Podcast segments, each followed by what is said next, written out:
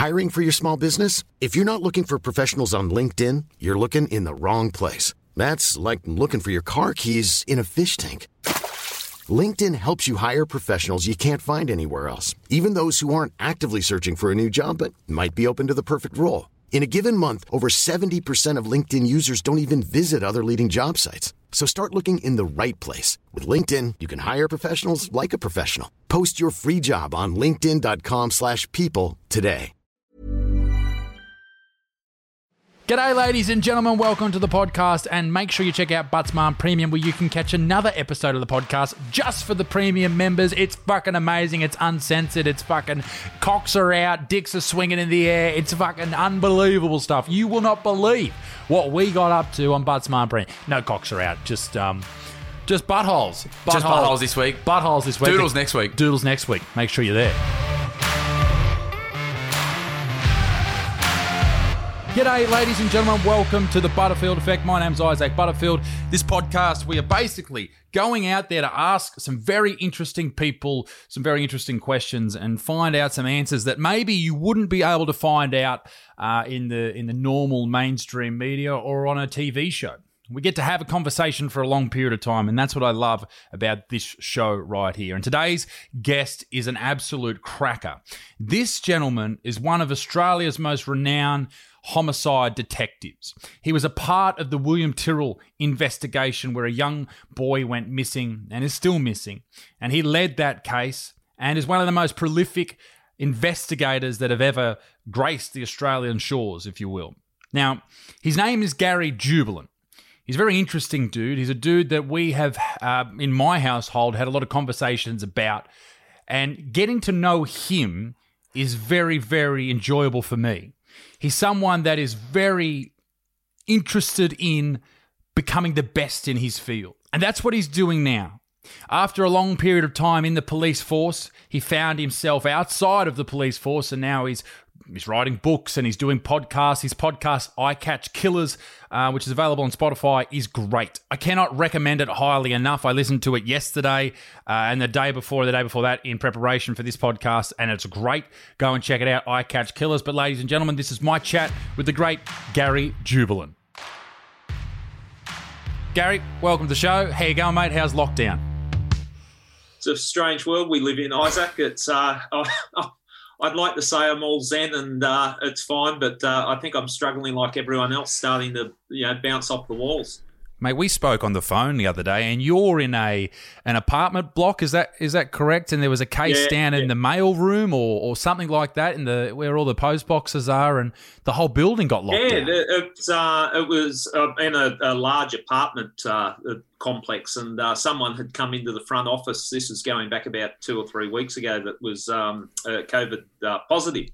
And so then we all got uh, considered a casual uh, casual contact, and it was uh, you can't get out and play until you had two negative tests. So it's just yeah, it, it makes you sort of paranoid. I, I live on my own, and uh, I, if I do go out, like go out to exercise or that, which I do each day, um, you wonder if you go into a shop, are you going to get that text saying you're a casual contact, and then uh, then yeah, more restrictions. So strange Yeah. times.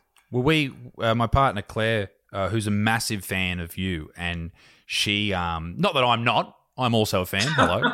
Um, she's- perhaps I should be speaking to Claire. well, I said to her, I said, "Do you want to say good day to Gary?" She goes, "No, I do not want to say hello to Gary. I, I don't know what to say." I was like, "All right, I'll, I'll, I'll Claire, for the record, Claire says hello."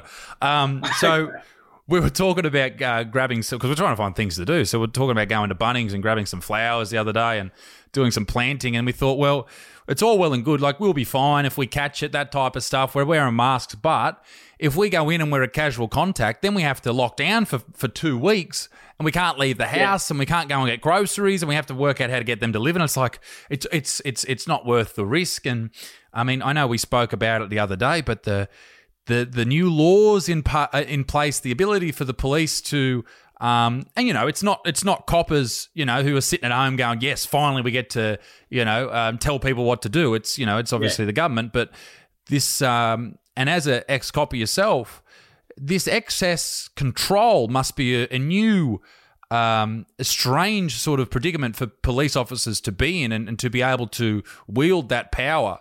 Do you think this is a bit of a compromising uh, position for a lot of people to be in who are in the force? Yeah, I don't. I don't think it's good because it's a health problem, and uh, policing's tied up with the health problem. And uh, I don't. I'd, I'd like to think no cops enjoy, uh, you know, telling people to move along when uh, the mum's uh, playing in the park with a child or, or whatever. But uh, yeah, it's it's a strange time. I hope it doesn't change people's um, view of the cops. Like we're there to help people. People call uh, cops in times of uh, trouble. I hope it doesn't look like it. Uh, it's like the prefect at school, basically. Yeah. what are you doing here? Um, so I think it's a difficult time for everyone. I, I personally, I worry that we, there's so many powers, and once you've got those powers, they're hard to to roll back. And uh, I'm, I'm, surprised how compliant everyone is to to the powers. But uh, I think we all understand the the basis behind it. But uh, I do wonder how it'll all play out if the cops have to keep cracking down, cracking down, um, whether it changes that relationship between the police and the community. Yeah, I mean, we saw after 9/11 in America the um, like the TSA's control and the ability for even the NSA to to go in and listen to phone calls of, of, of whoever and that was that was a bit of a conspiracy theory for a while. And then it came out, the Freedom of Information Act, that it was happening. People were listening to your phone calls. You know, everything was being recorded. Yada yada yada. Yeah. Those laws that are put in place, they never they're never repealed. The government never goes. And this isn't like sitting here going, "Oh, the government this, the government that." Like this is real life. It's not a conspiracy. Once the once these laws are in place, there's no going back. Like they're not going to relinquish that power. I I wondered that myself, and when the you know the QR code first came in and uh, you use that to uh, go into wherever it's going to the local pub or, or restaurant. Um, I wondered how that would be. I, I know from a, a, detective's point of view, I'd love to get hold of those records. If I mm. want to track Isaac Graham, what, what have you been up to in the past 24 hours? It, would be great to hang on to those records. Now, I think initially they said they yeah wouldn't be used for that. It's purely for uh, the health purposes. But uh, yeah, I, I suppose uh, time time will tell whether they're uh, they're destroyed or how they how they're used.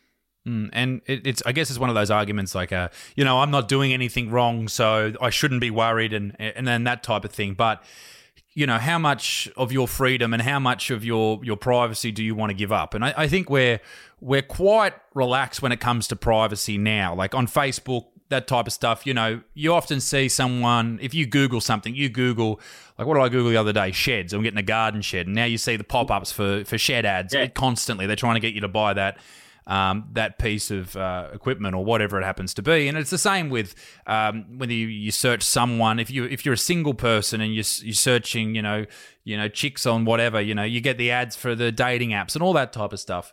Once people have your private information, it becomes uh, a commodity. It becomes the ability to sell it is something that, that people sort of they try and find a way to make money off whatever information they can have off you. And I think that's what people just don't sort of understand is if you can get people's information through QR codes and you can understand a lot about a person, you can come up with a picture of everything they like and dislike and how much time they spend here, there, and everywhere. If you go to Woolies and, and you do a QR code and then you work out, you know, off your everyday rewards card, this is what I buy, then you can go, okay, they spend this much time, they go to this aisle, they spend that much time in that aisle, you know, they go through your average time in the in the store they can work out how much stuff to send you, advertising materials. They can work out when you're going to come in next, when to hit you with the right up marketing uh, information. And sometimes that's a good thing. Sometimes I like getting, you know, ads sent to me. I go, you know, I, I do need that. But yeah. it's a trade off. How much information do you want other people to have about you? Um, the information that you'd never tell a stranger. How many strangers do you want to have with that information about your daily do- doings, if you will? Yeah, it, it's scary that type of power, and I, I have changed my views. I, I, think to a degree in, light of what happened to me when I found myself on the wrong side of law, and uh, and knowing the pressure of having the states uh, pursue you, it's quite daunting. And I, I, was sort of set up very well to deal with that because I, I you know knew the system. I do get concerned about the uh, the invasion of privacy and that, and I I hear people say, "Well, I do nothing wrong, so you know." what's it matter?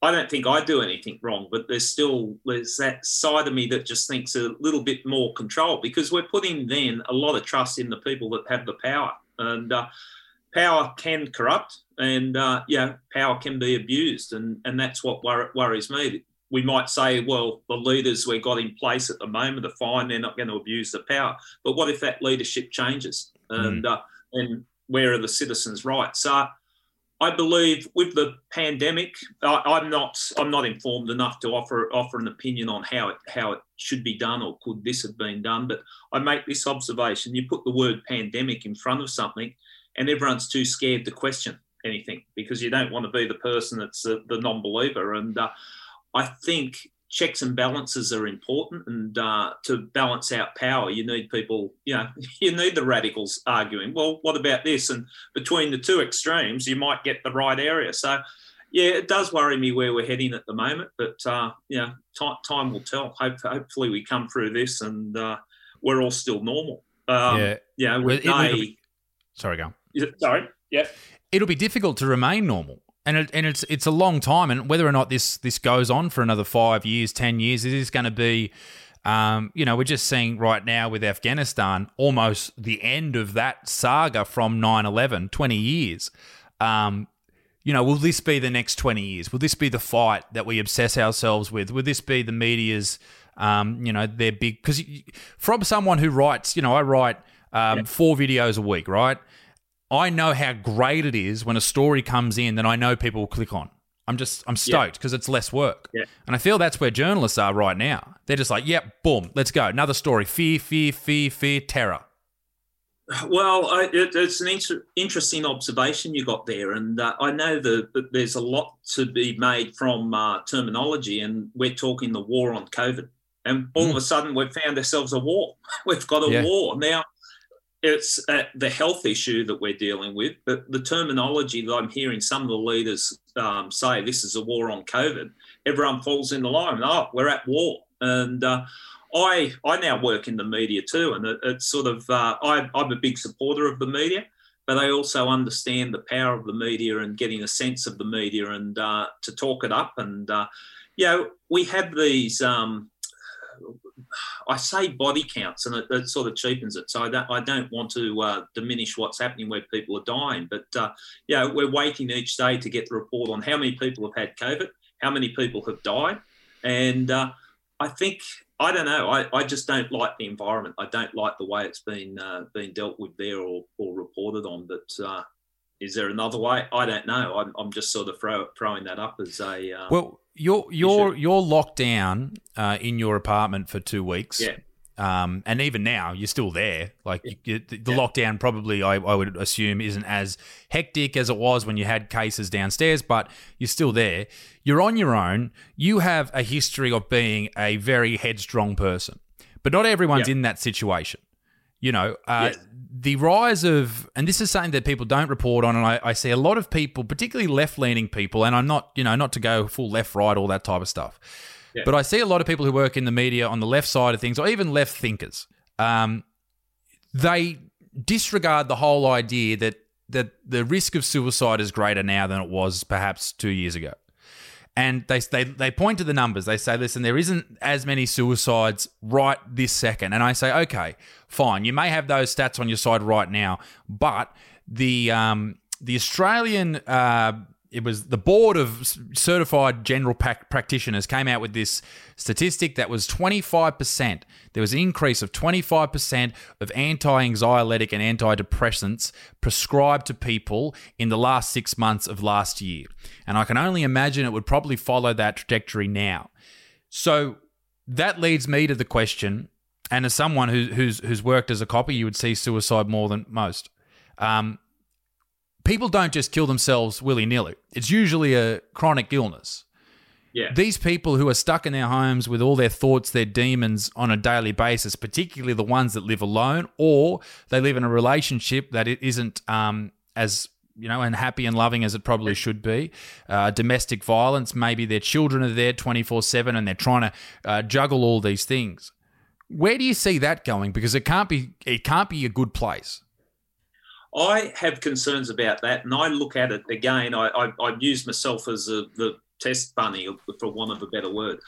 I consider myself fairly resilient, and I've got tools to deal deal with things. I, I train every day. I, I, I can do meditation every day, and I've got work every day that I can can do at home. And yeah, call me stubborn, call me pig-headed. I don't know, but it's starting to wear me down. And I'm thinking, well, I'm a fairly resilient person that's having an effect on me. And I'm wondering if people that are in a, you know, not as set up as I am to deal with a situation like this, how they're how they're coping with it. I think there will be ramifications, and uh, we're very adaptable. And this is my observation: human nature. We're very adaptable to our environment. I'm getting to the point now because this is day 55 of lockdown or whatever. The thought of actually going out in public is starting to go. Oh, you know, maybe I don't want to go to the pub on a Friday night. You know, it, it's strange. I'm becoming, I've worked out that I'm boring in my own company. That, that's something that's, uh, yeah, a revelation, even at, at my stage of life. But um, yeah, I, I'm starting to adapt to the situation. And I'm thinking, okay, well, what are we up to today, Gary? I'm not sure, Gary. What we'll do a little bit of this, or we'll do a little bit of that. I'm adapting to the situation. So I'm not fighting it each day, but I don't want to be that antisocial person, but I feel like it's turning me into an antisocial person. People make the comments to me, well, you've got phone, you've got Zoom or, or whatever, you're contacting friends and family. I was speaking to my mother just uh, yesterday, and uh, she mentioned whether I, I've spoken to my kids. And I said, oh, I haven't for a couple of days, and there's not much to actually talk about when you speak to them because no one's doing anything. And I that was sort of me, just the realization why I'm not sort of reaching out to people. What am I going to discuss? What have you been up to today? I was telling my uh, telling my son uh, about two weeks ago. I, I put a uh, I put a um, uh, hinge on a cupboard in the laundry that I've been looking at fixing for a long time. He's gone, Dad, that's pretty damn boring. But that was the biggest thing that happened to me that that week. So yeah, it's it's going to have an impact. It, it has to have an impact. I worry about you think when your life, um, you know, 14 to 17 years of age, yeah, yeah, your life every day was an adventure. Every day felt like a year. I worry about people at that age where, you know, your, your path for life can change very dramatically in those times and they're missing out on things. And uh, I feel sorry for them. Um, even even so, a couple of years older, not going out not meeting, you know, for dudes not meeting girls, for girls not meeting dudes, or whatever. You know, not yeah. being able to, you know, make mistakes, get pissed, do silly things. You know, you're missing out on well, all those. Yeah, you think when you're in your early twenties, every day was a, an adventure. Every day you were going to do something stupid, and uh, it, you loved it. That's been taken taken away. At, least, yeah, at my stage in my life, I've got my memories. I can yeah. think, okay, I remember what the world was like. So I even worry, and this is not scientifically based, but uh, with us getting around with masks all the time, kids, they're like yep, sponges. 100%. When I talk kids, I'm talk, talking infants, and they read body language, they read, yep. read facial expressions. What are we? What are we creating in a world where everyone's got a mask on? Are we going to um, um, people that are stunted in their emotional growth and reading body language, which, yeah, we all know those people that just don't get it. Like, yeah. uh, they don't pick up on the cues. Is that going to be a byproduct of, uh, of what's happening here, too? So, so yeah. I, th- I thought about that, and, and I agree with you. I wonder if it had an impact in uh, Asian countries who constantly wear the masks prior to this. I mean, I, I guess they're not wearing it all the time in every yeah. place.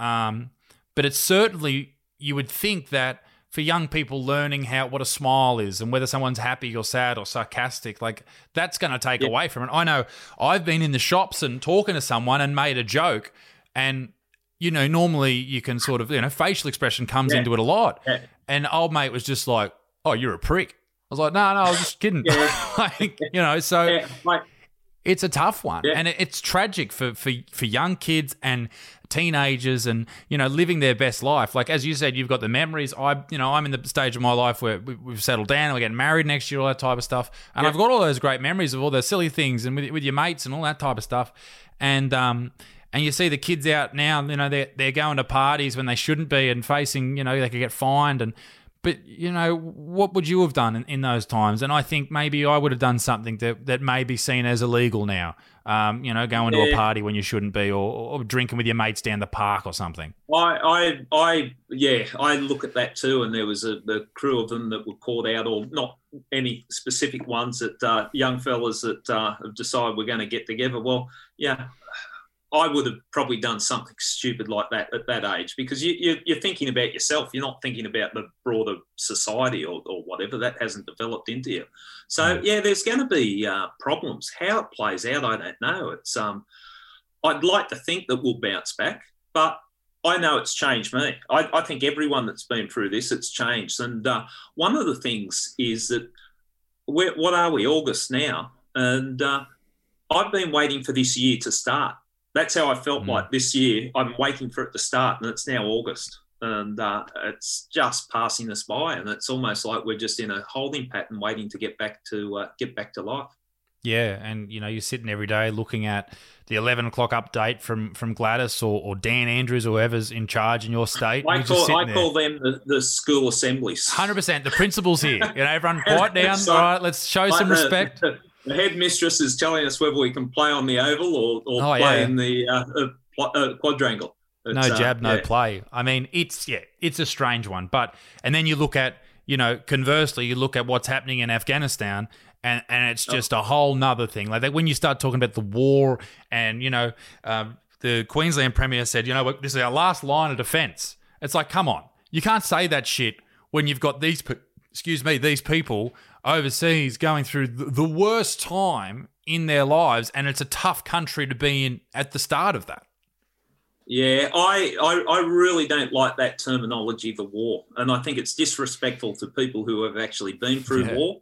This is a health crisis; it's not a war. And uh, you're quite right. You look at Afghanistan. I'm, I'm just mortified by what's uh, what's oh. going on there. And where and, and now I think in this day and age you're seeing it you're seeing it live. You know before it would be delayed oh this is what's happened or there'd be little bits coming out. You're seeing what's happened and you can just see the fear and terror on uh, on people over there. So oh, yeah. well you don't need to look much further than the footage of people jumping on um, aircraft as it takes off. Like no one does that, that would, in their right mind. That is complete a fear a complete fear response. Like no one in yeah, their right mind would ever do that. They know that it's not going to end well that was horrible. And uh, you know, if you want to know what's happening on the ground, well, that gives you a sense of what's happening on the ground. If people are hanging on to aeroplanes like that, that was uh, horrific.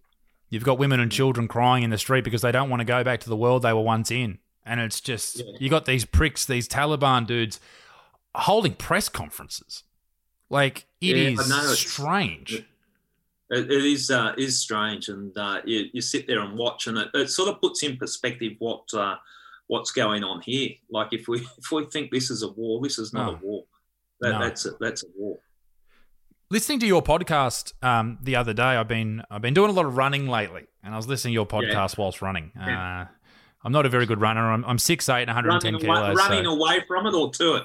running away from problems, you know, why not? Whatever. Whatever it, whatever it is, I'm doing it. And um, I was listening to the conversation, your, your most recent one in your podcast, which you can get on Spotify, I Catch Killers. Highly recommend it. Your your, your recent one with uh, your your ex uh, partner in uh, in homicide, um, and that was really interesting to hear how your mindset of it was almost like it was almost like a TV show. How your mindset was like, no, like we're going to crack whatever case we're on. Um, regardless of the ramifications of what happens outside of this, whether it's family or whether yeah. it's whatever, like this is our focus. And I think uh, with with police officers and particularly detectives, like they are really throwing their entire lives into whatever they're looking into. And I, I, I really, it was quite eye opening to listen to you two guys talk about um, your, your first case. Uh, well, the, the first case that you guys were working on together, the Bowraville yeah. uh, case, and it was yeah. I think it was three um, young Aboriginal people um, or children That's rather uh, who were murdered, and yeah. you guys you lived that case. I mean, I wonder if you could, if you could go into that uh, case a little bit, give people a bit of a, an overview. Yeah. And how you sort of found yourself in that position, because I know a lot of people want to hear about um, a lot of other cases, and they want to hear about you on the beat and all that type of stuff. But but that fascinated me because it all it was almost a fight against um, it was almost a fight against the local police as well, in in a way, yeah. where it was, yeah. you know, they weren't giving that case the time of day uh, where they should have been. Yeah, uh, the Bowraville case. So you're talking 1990, 91. So it's 30, 30 years ago. Three Aboriginal children living on the uh, uh, in the area that was referred to as a mission in Bowraville. So out on the outskirts of the Bowraville township on the mid north coast of New South Wales. Over a five and a half month period, three kids were uh, murdered. Um, Colleen Walker, Clinton Speedy, and Evelyn Greenup, and uh, they all lived in the same street, and they were Aboriginal kids. Now, the response by the New South Wales Police uh, was not sufficient for the circumstances of what was happening there. We had a, a um, serial killer operating in a township, and it, it, should have, if it was three white kids um, in on the North Shore of Sydney, the response would have been completely different. Now, this is not me just you know sprouting out. The actual uh, commissioner or previous commissioner came up to Bowraville and apologised and said it could have been done differently. The uh, partner you're referring to, uh, Jason Evers, he's a good uh, good mate of mine. That's where we first uh, first met, and uh, I had been in homicide for a year or two. There was a person that had been charged with uh, one of the murders, and he was acquitted. On the basis that, the community, the Aboriginal community in Bowraville, protested, and a reinvestigation was set up. So that was say 1996, where I got involved in the investigation. I went up there. I, I had a young family at the time. Um, it's not a job that I really wanted to get involved in because I knew it was going to be a lot of time away from home up, up the north coast. But I went there open eyed. I didn't think that uh, race played a part in any investigation. I, I, I was naive, I was ignorant. And I went up there and thought, well, yeah, the Aboriginal community. They speak English. How can how difficult can this be? I'll get in there and uh, and find out what's happened as a homicide detective from the city. So I get up to uh, Bowraville with all the swagger that you'd expect of a homicide detective from the city going to a small country town, and uh, it opened my eyes to things. And uh, the families and the community they changed me as a person, not not just as a police officer. It changed me as a person because I'd go in there and uh, yeah, I'm a homicide detective from the city, I'm making an appointment to see someone. And you know, they they had to point out to me that's not how it works around here. It's Koori time, and I had to slow my pace pace down, not in a negative sense, not in an unproductive sense, but understand that the way things were done there. And uh, I got to know the community very well, and uh, so did Jason. And uh, we worked on it together for ten years. Now, when I say I work on a homicide for 10 years. Think people think that's the only homicide I work on. We do other homicides, but you you you juggle a few cases at the time. And it just saddened me what happened with the uh, community up there, and no one cared. But uh, to condense it down because it's a long, it's a battle over 25 years or more that I've been involved with the families trying to get justice. It's resulted in uh, we marched on Parliament, um, Macquarie Street in Sydney. I, I, marched, I think, three or four times. This is before Black Lives Matters marches became became a thing. But uh, we'd block off Macquarie Street, and I'd march with the families to the New South Wales Parliament. And uh, on the back of the protests, uh, parliamentary uh, uh, inquiry was conducted about the matter. They got legislation changed, double uh, jeopardy legislation, which, in a nutshell, if someone's been acquitted of a crime such as murder, they could never be recharged. So you could get, I could charge you with murder. You could get acquitted at court and then walk out on the steps of court and go, "Well, I did it. I got away with it," and there was yep. nothing we could do about it. So the, the community managed to uh, change uh, change that we're still fighting for justice. So we're still fighting uh, as we speak. Even though I've been out of the cops, I speak to the families regularly, and they um, uh, people say you've got to um, uh, separate yourself from uh, from an investigation. I say bullshit. Lazy people say that. I throw myself into a homicide investigation.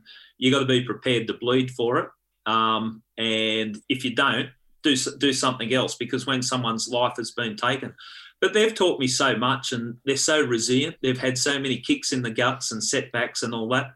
And the thing that amazes me is the families still think they will get justice and they still respect the legal system, even though they've been kicked that much. But it's opened my eyes to racism. And Australia, we think we're not racist, but uh, you know what took place um, in the Bowraville community it's racism, and uh, so it sort of op- opened my eyes, and it, I think it defined me of the defined me as the type of detective I wanted to be, and that was always about looking after the victims, and uh, they're the ones that uh, sort of showed me the way. So, where does that case stand now? You've got a person. Uh, they changed the legislation. There's a person that uh, we got it to the Court of Criminal Appeal um, in relation to um, the two of the two of the cases. The Court of Criminal Appeal rejected the uh, submission. There's still um, efforts being made to uh, put the matter back before the court. So, though no one's been uh, been acquitted, at least the families know that people care about it, and it's opened mm. their eyes up to things. There's a documentary that's uh, coming out very soon, and uh, subject to COVID that uh, called Bowraville, and uh, I yeah, I recommend anyone that wants to have a look at uh, something that an injustice in this country or get an understanding of racism in this country, watch that documentary. It's very, very powerful. The families telling telling their stories. So, yeah, there's still three kids that have been murdered and no one's been called into account. And I think when we talk about racism in Australia, like we often talk about, and this is I've been guilty of this. You think about yourself and you go, "Well, I wouldn't I don't care. Like I'm not, you know, I don't, I don't see this as a problem between, you know, I don't see black people and go, oh my god, that's a black person, yada yada yada, or think differently of them because of, you know, their their uh, where they've come from or, or where their grandparents have come from. But when you talk about you know system systemic racism and systematically introduced racism, whether it is through the courts or whether it's through policing or the way we look at the death, or in this case, the death of a child that is black in comparison to one who is white in a poor community in relation to a rich community. Like that is that is the racism that a lot of people fight against, hate, and see it consistently throughout the world. And I think yeah. that's it's it's important for us to remember that um, you know, on this channel, I always talk about, you know, you know, it's not about, you know, not about race, and that doesn't matter. But in a lot of systems, it still does exist, and we must continue to fight against it. Uh, and that's obviously what you did for, for a long yeah. period of time, and continue to do. Well, it's I. There's an unconscious bias that uh, people, and I, I fully understand what you're you're saying. That uh, I went through life thinking, well, I, am not racist. I, I, don't look at people differently, and I genuinely believe that. But there's this unconscious bias in uh, racism that uh, can have a devastating effect because during the early part of that investigation, um, there was suggestions that the children went on walkabout because that was you know that's what Aboriginal kids did. Speak to the families, and they say that's ridiculous. What where where is that coming from? But that's that mm. that um, unconscious bias that people have this perception. I, have seen it not just play out in uh, the the investigation into the um, matter, and I've done quite a few. Uh, I've worked a lot with Indigenous communities, and they've all experienced that the same type of thing that uh, the Bowraville community. But I saw it with a murder of a uh, young Asian lady. I won't won't mention her name, but uh, she was found um, uh, found on the uh, mid north coast, not far from where where you're, you're based, and she was naked in the water and had stab wounds, defensive uh, wounds. It was a horrific uh, thing. I got called up to uh, up to uh, lead the investigation. I was on on call inspector, and people were saying. I heard uh, a, a, police officer said to me that, uh, "Oh, she must have been a prostitute." Now that assumption was made because she was Asian and she was naked, and I, I said to the cop, and I, I was sort of pissed off. I said, "Why are you saying that?" And uh, well, she's Asian and uh, she's in, in the water. Must have been a prostitute. I said, no, it was a lady that fought for her life and that she's got defensive wounds all, all over her hands and arms and everything else. It's not just police. And I don't think that person meant anything offensive by it. He was ignorant to the fact of his, his biases. I had uh, journalists that uh, were there at the scene uh, said, is, is she a sex worker? Yeah, it's uh, that type type of thing. Just this perception. Now, if everyone has that view, you, are just blinded to where the where the truth is. And uh, what it was, she was a, uh, a young lady, a student that uh, was brutally murdered by this psychopath, and uh, that was uh, stalking her. And uh, it was a horrendous crime. But it just saddened me that was the perception, and that's that unconscious bias. Now, you check people on that, and most people would, um, know, they'd be shocked that they were racist but uh, that's that that sort of subtle, incepted racism that can sort of creep in and distort uh, distort views. I think I think that the, the the tag that people give people as a racist, I think it's it's it's deeper than that. I think the people who would look at you differently if you were an Asian student, or, or, look at you as a prostitute, or look at you differently because you're an Aboriginal person, and and hate you or or, or dislike mm. you, I think they're the same people that would they're just shit people. They'd kick their dog. They might hit their yeah. misses. They they'd get aggressive yeah. in a car. They're just shit people, yeah. and they yeah. and it's just it's a comment on their personality. It's got nothing to do with the person who is uh, not white in that situation. It's got nothing to do with them. They're just shit people. Yeah, I, I agree, one hundred percent. And uh, there was there was some. I had some classic arguments with uh, with people over Bowraville, which because people um, see a cop like redneck cop, uh, he'll be racist, yeah. so people felt comfortable in uh, in making comments to me. And uh, I remember Jason and I, the, the bloke we were talking about before, were um, somewhere on the north coast, and this bloke's found out that we were um, investigating the Bowraville matter, and he said, "What are you going to do if you find the bloke? Give him a reward." Um, that type of thing. Now yeah. that bloke I won't say what we said to him because it would just be beep, beep, beep. But we gave it to him.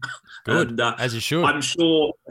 I'm, I'm sure he sort of would have readjusted his, his thinking, but he thought that, uh, yeah, as a uh, as a cop, we're, we're two white cops. We just uh, we just join in with him and, on uh, on that. So, yeah, well, I, I, I, get the same. I get the same thing. I had um, some people where we've just moved. They recognised me. They'd seen my stand up and that they said, um, I said, oh, you know, do you like the neighborhood? She goes, yeah, there's a few too many Asian people here or Indian people. I was like, yeah. what? what? Will you just freely give that information out that you hate Indian people? What the fuck's wrong with yeah. you? I, yeah. I, mate, I, I hate it, and people tag me with that shit, and it does my head in. Like I know, yeah. I know, like I don't have to defend it. I know I'm not a racist person, but people throw that shit out there now, like it's just it's going out of fashion, and it does my head in because I, I genuinely hate that shit. But you yeah. know, it's it's one of those things. You, there's crazy people anywhere, and I, I guess that's a question that I'd like to ask you. You talked about a psychopath that went after that young lady, and yeah. on and on that, even if she was a prostitute, does that even matter? She's oh, dead exactly. in the water. exactly. exactly. Why would you bring that up? Yeah. Um, psychopaths, killers, people who would go through that process of uh, taking someone's life, whether it's a plan or whether it's an outburst of anger and violence. How many of these people exist in daily society, do you think? There's I so we don't sort of um, make people look at everyone in everyone. Jesus, look at look at that bloke, and it's a it's a thing that uh, psychopath or sociopath that can be thrown out very loosely. Do you do that like, when you're at the shops? Do you look at that bloke and go, mm, "I'm a bit sus on you"? I hate to say, say, say this. no, I hate to say it. Please don't take offence. The beard. Now, I I sat in an interview room with one of the worst killers I, have dealt with. He was a bad human being, psychopath, one hundred percent, and uh, he had a beard not dissimilar to the beard that oh. you've got. I call it, say, a Ned Kelly beard. yeah. For a long time, every time I looked at someone with a beard like that, I'd be going, oh, yeah, because this bloke was a look, and I don't.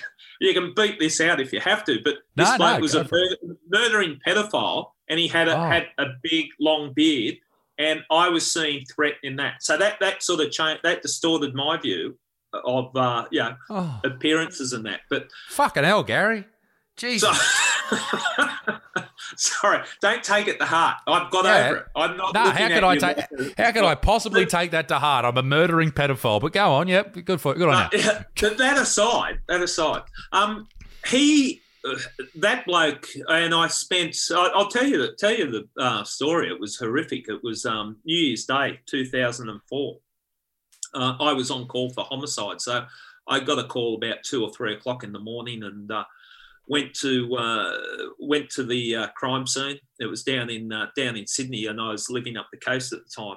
And uh, there was a, a, person had been killed. We thought that he'd been shot because of the amount of uh, I- injuries that he had, and then we found out that he hadn't been shot. He'd been attacked by a hammer, and uh, a ten-year-old girl had been abducted. And very dramatic sort of time period, 24 hour period, we found out who it was, and it was a bloke that had been released from prison after um, serving eight years, having abducted a 10 year old girl before and keeping her and sexually assaulting her.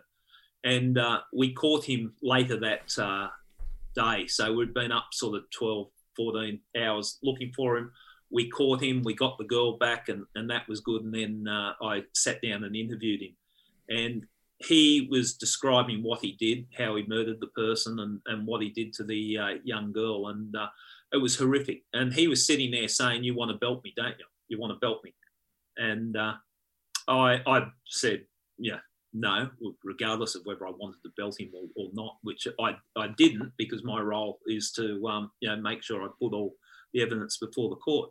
But he was trying to bait me. Then he was telling talking about the crime, and he was enjoying telling me the crime. Now, part of the role as a detective in the interview room, which I enjoy the interview room, but it can be very draining, is that uh, I'm not sitting there judgmental. So I'm just, oh yeah, so then you did this and then you did that, and so he felt comfortable comfortable talking after I spent about four or five hours in the uh, interview room with him, if you spend long enough with anyone, you build up a rapport. It's just human nature. You, it's mm. part and parcel of it.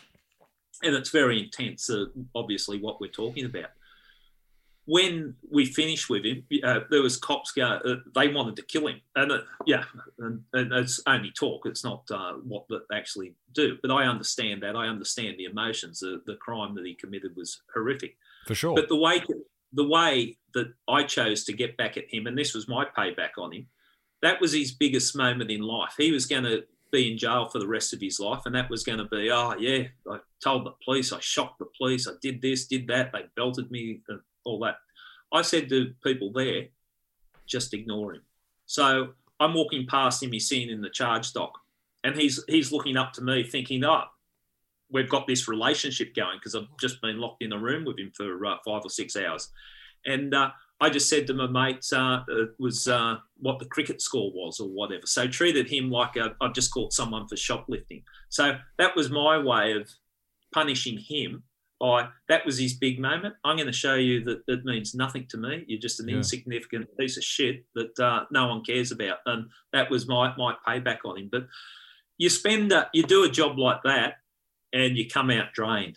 Like you're, you're facing pure evil. And uh, taking a long way back to answering your question with uh, psychopaths, sociopaths, there's not a lot of them out there. It's, uh, I won't say a handful, there's more than that that I, have sat or, or, you know, went for um, as a homicide detective trying to uh, trying to catch or catching them there's a lot of people that are uh, murderers that, um, you know, organised crime. There's some psychopaths in there, but a lot of times, like bikies and that, they're just people that uh, are looking to belong to a family. Um, mm. And quite often it's like kids that haven't grown up from school. And I'm not saying that across the board for bikies, but they, they want a sense of belonging. And uh, they haven't got the emotional intelligence to de-escalate and sometimes violent acts happen because oh, you said this to me i said that to you and it escalates up like that and then someone uh, gets stabbed or, or shot and uh, i see a lot of lot of that. I don't necessarily think all people that commit crimes are, are, bad people or even the bad people. There's some goodness in them. I'm, I'm a big one for that yin yang side of side of things. And uh, so I've uh, I've developed relationships with uh, people that have uh, yeah been bad, and I've dealt with them over the years, and uh, I can have a conversation with them. I can sit down and uh, and talk to them, and I can see there's some goodness in them, and perhaps that sliding door moment in life took them down a path that uh, they haven't been able to turn around, and I, th- I think that's it's sad when you see that because you see people that Jesus their life could have been completely different if they just took that different path when they're at that crossroad. Yeah, and I, I, guess it comes down to the the life they led uh, lived before before they got to a, an adult, and you know the the whole idea that you know at one point this piece of shit was a baby, and and you know what's happened to that person from that yeah. point forward you know have they been dropped on their head have they been abused uh, have they if they are uh, displaying these uh, sexual tendencies towards children did that happen to them um, yeah. I, I mean there's so many things that can happen to a person and obviously it doesn't negate the horrible things they have done but it certainly yeah. gives you an answer and an understanding you know as a copper or as a civilian why has this happened or how has this happened? It sort of gives you an idea of how this has even yeah. occurred. And I, have been uh, on a sort of interesting journey since I've left the cops because when um, I was in the cops, I, I, definitely had empathy, and that that carried me well. And I think you speak to any good detective, and uh, or people ask me what makes a good detective, and I think someone with empathy um, is a head of the, head of the game. You need that empathy to understand where people are coming from. But in the cops, I'd be on a case. I'd be after the person responsible, and right, got them, move on to the next one. So you didn't have much time to reflect on why did this person turn out that way.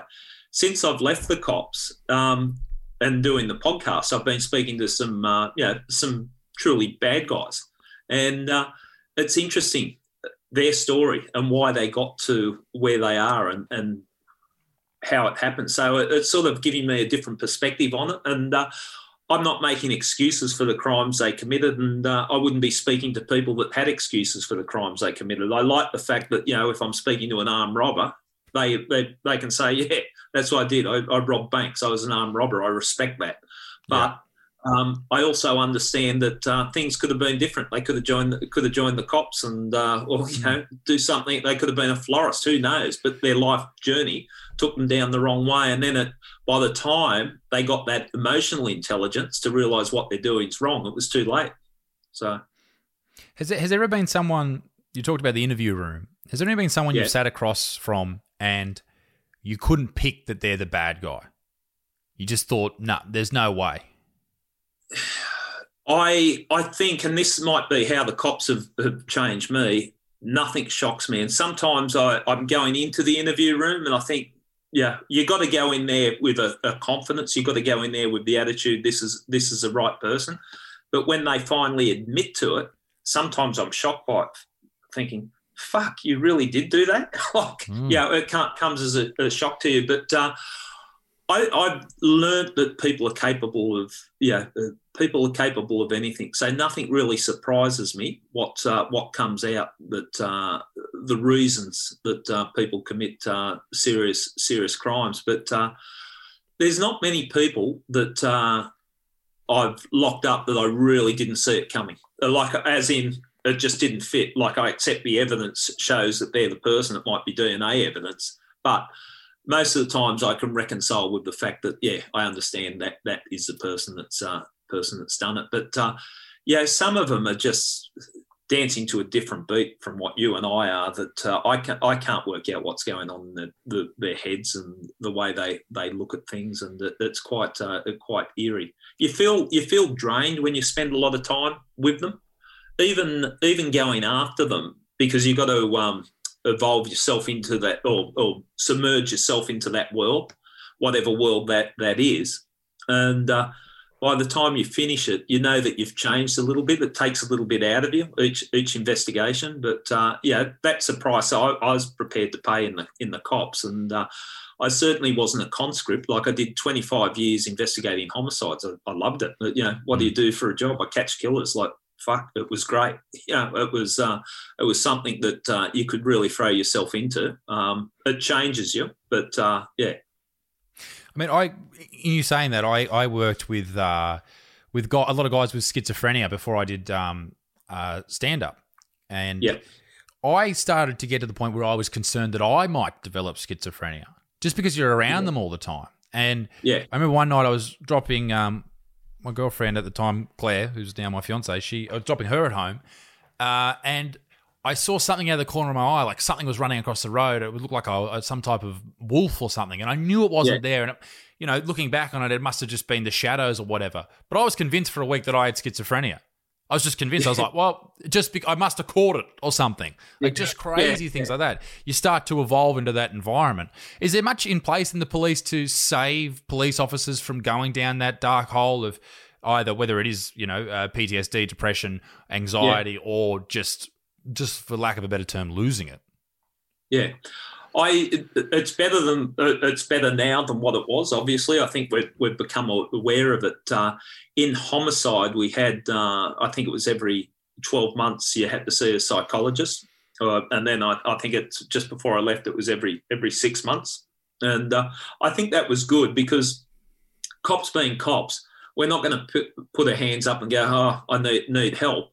But because you were rostered, you had to attend, or you, you know you got taken off the off the team. You had to attend, and so you'd turn up with the uh, uh, uh, psychologist, and you'd be going, you'd be walking out the office to your mate. So I've got to go see the psychologist now, and uh, but actually it was quite good sitting down because you could actually talk talk about things. I think we're a little bit reluctant in that you're worried that it was going to be used against you. Like if I went in there and said, I feel like fucking killing everyone I see, yeah, yeah. Obviously they're going to have to report it. But I think that was good. I've been involved in some um, critical incidents and. Uh, I've also, in my role as a homicide uh, detective or an inspector, I had to oversee where police had shot and killed people and, uh, and uh, what's termed a critical incident. I was involved in some uh, shooting incidents, and uh, I remember the first one uh, I was involved in where I was leading the investigation, and it was a bloke that uh, had committed an armed robbery, and uh, I was talking to him when he was shot and killed by another another police officer, and I think it was six months before that I'd been involved in a shooting where a police officer had, had been shot when some dogs were um, set on him on a drug raid. I felt I felt bad with this. Like I was talking to this bloke that was shot and killed, and also because the person came to me because they knew my family and provided me information and asked me promise not to hurt the person that I was going to go arrest for the um, robbery. So it was yeah, pretty wow. bad uh, bad yeah. situation. I felt shit after that, but this was going back a long time, and the way they dealt with it in the cops end, they had a I think it was a psychologist came in called us all in. This is, you know, within hours of the shooting, sat us all round in a circle and said, Now, has anyone got a problem? Like, we're not going to put our hands up and go, no. Oh, yeah, I can't deal with this. I feel really bad or break down and cry or whatever. So we all said, No, no, no. And then the, um, uh, psychologist said, Right, the worst thing you could do is go out and get on the drink. You should go home, go for a run, train, do something, something like that. Cops being cops, we went to the pub, straight to the pub got on the piss after you know two or three beers. We started to feel good about ourselves, and oh yeah, yeah, we we can handle this. I remember that night when I went home and uh, I got dropped home, um, dropped home, and that was a shocking night. I, I felt really bad, and what was going through my mind at that time was I didn't join the cops to kill someone. Like I, I, I felt like quitting the cops at, at that stage, and I remember that night. It was just a horrible night and then uh, I sort of dusted myself off the next uh, over the next couple of days and sort of got back into it. But uh, I haven't seen anyone that uh, in the police. I, I, I, know a lot of people in the police and, and dealt with a lot of people in the police that have um, shot and killed people, and I haven't seen anyone that hasn't affected. It's uh, yeah, no one goes to work to um, take someone's life, and uh, if they weren't affected in some way, I, would say that there might be a problem there too. So I guess becoming uh, does one ever become used to seeing death? you get hardened to it. Um, you get like in homicide, going to crime scenes time and time again. You get uh, you're not going to be shocked by it, but it's still it, it, still takes a little bit out of you. Sometimes I, I sometimes I just felt dirty, like you're sitting at home, your family, loved ones, or, or whatever, enjoying yourself, and the next thing you're at this crime scene, there's this horrific scene, and someone's inflicted violence on on someone, and uh, it's it gets to the point where you, you think, do I really want to see this? But the way I dealt with it, and everyone's got different ways of uh, dealing with it, but when I was at a crime scene, I was in work mode. So I wasn't trying to put life into the body. There's time for grieving, and once you got to know the victim later on and the sadness.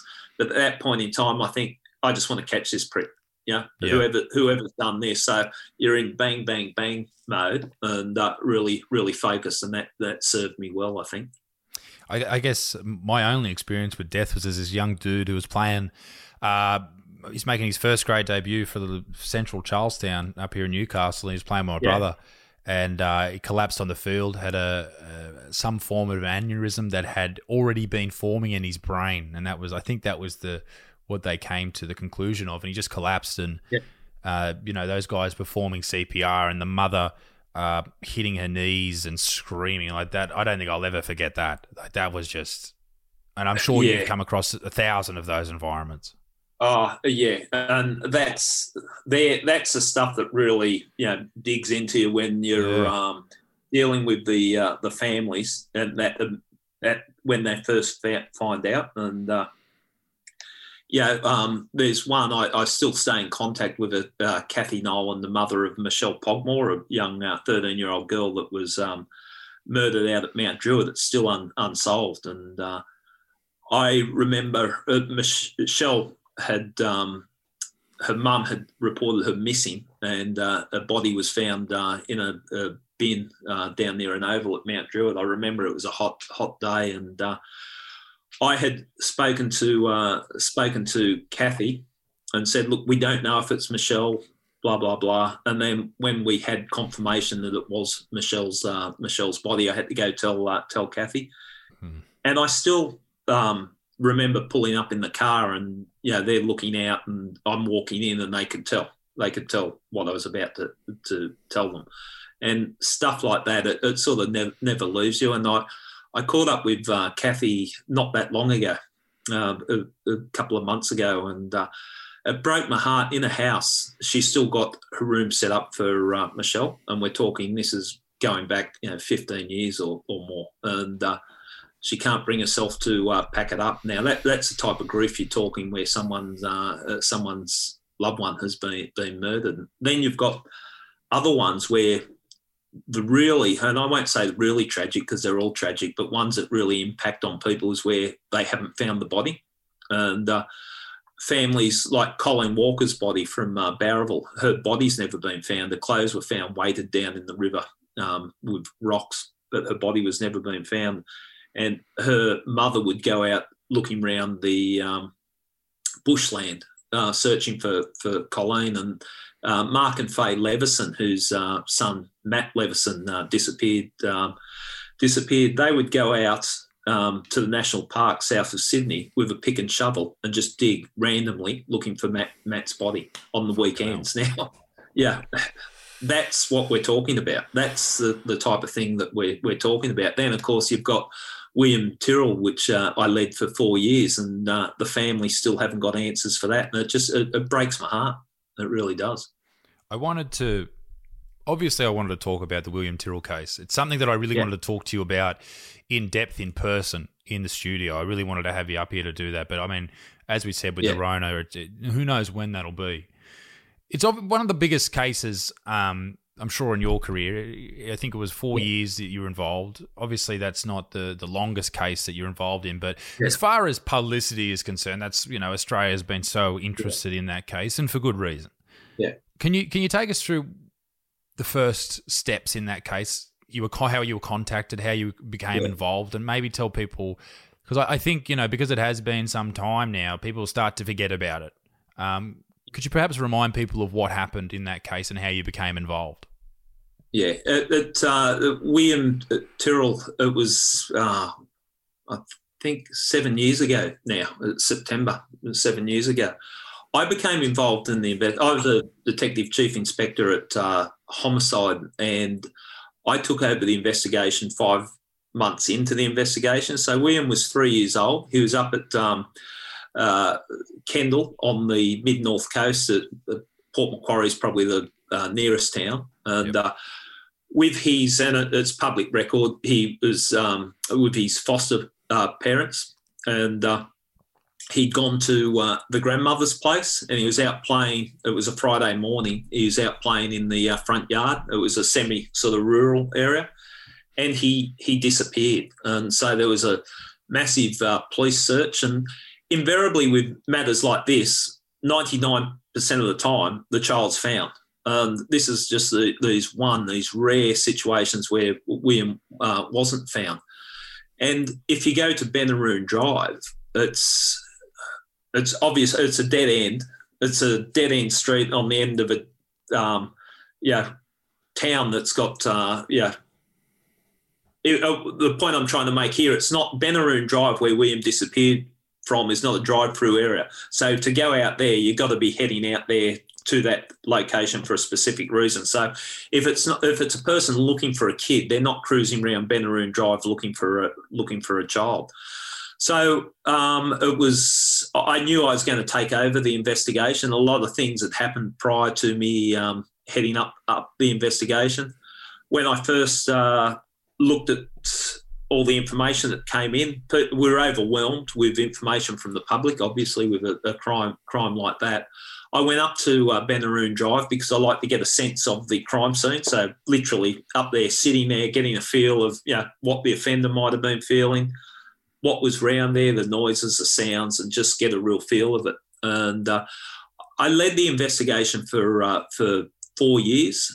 A lot of it was played out in public. There was a couple of suspects that were played uh, played out in public but there was you know 90% of the people that were targeting uh, the public was not uh, not aware of the media were very uh, interested in it for obvi- obvious reasons and so four years I led the investigation and it led to my uh, my downfall in my my career that uh, I'd recorded some conversations with a person I was speaking to about William's disappearance look, uh, I've talked about that before, and I say I make no apologies for uh, for what I did. I had had a reason to record those conversations, and I believe a lawful reason. I was protecting the reasonable cause to protect my lawful interest. I won't bore you with the all, all, the details of it, but from that I got taken off the investigation. So that's over two two years ago. And the sad part about that is that uh, I wasn't allowed to do a handover with uh, anyone, the, the police taking taking it over. That's a continual source of frustration to me. I, I think it's. I, I, don't think it's. Um, I don't think it's right. I think there's a lot of stuff that was missed because I wasn't allowed to do a handover. Having said that, the police are putting resources into it, and I hopefully they will um, uh, will resolve it. Questions, and I sort of anticipate. Do I know who's taken William? I led the investigation for four years, so I, I had ideas, call them case theories, um, some indicators, the, the people that I, I, was looking at, and I was removed from the investigation. I think two or three weeks before it went to the uh, coroner's court.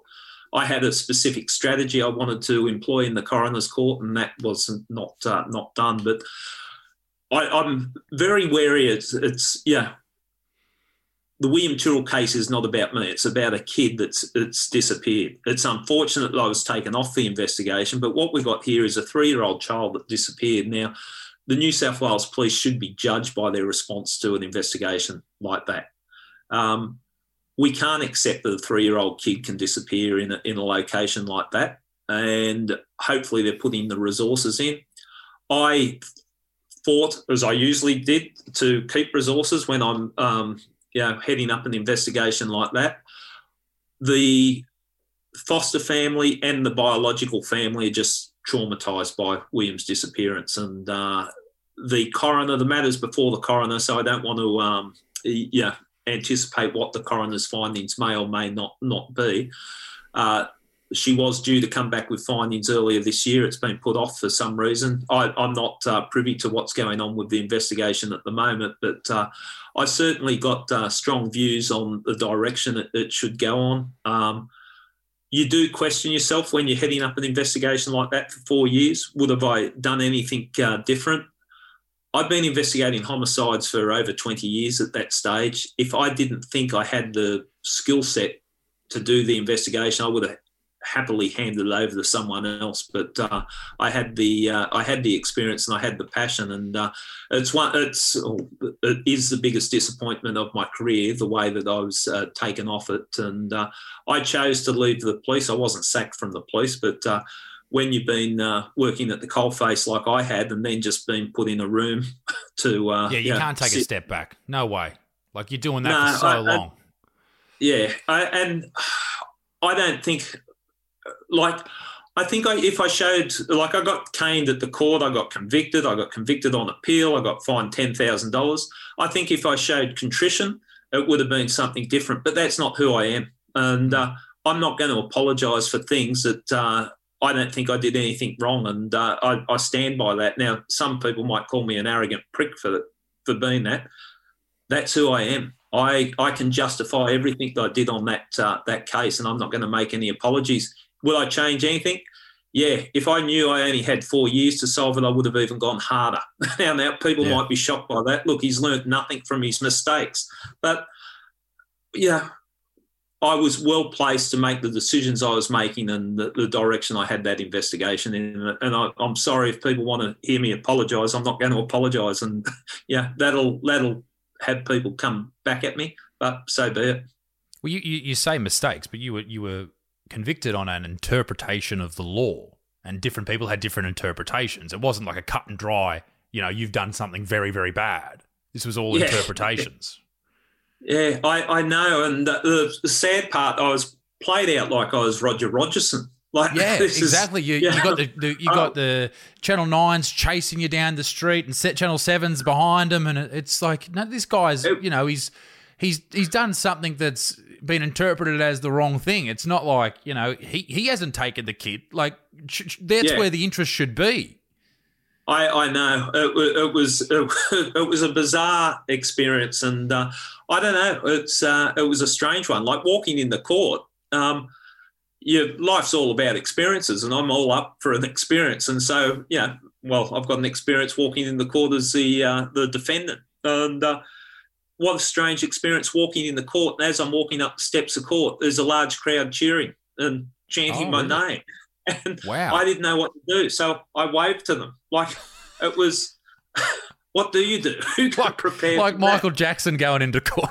hey. Yeah. What, yeah. What, what, what, what do you do? It was bizarre what happened yeah. with that circumstance. Now, I laugh about it, but it rocked me to the core. I had my dark, dark moments, but I've got to laugh about it now. And uh, yeah, they're portraying me out to be uh, Roger Rogerson. I'm speaking to some hardcore crooks on uh, on my podcast, and I, I, don't think I've got a lot of street credibility with my uh, charge sheets of uh, no, recording no. Uh, conversations on, on my phone. And the irony is, I go from that, and then I become a podcaster. So I have I get paid professionals to help me record conversations. So yeah, yeah, you do, do. You've moved on from the phone.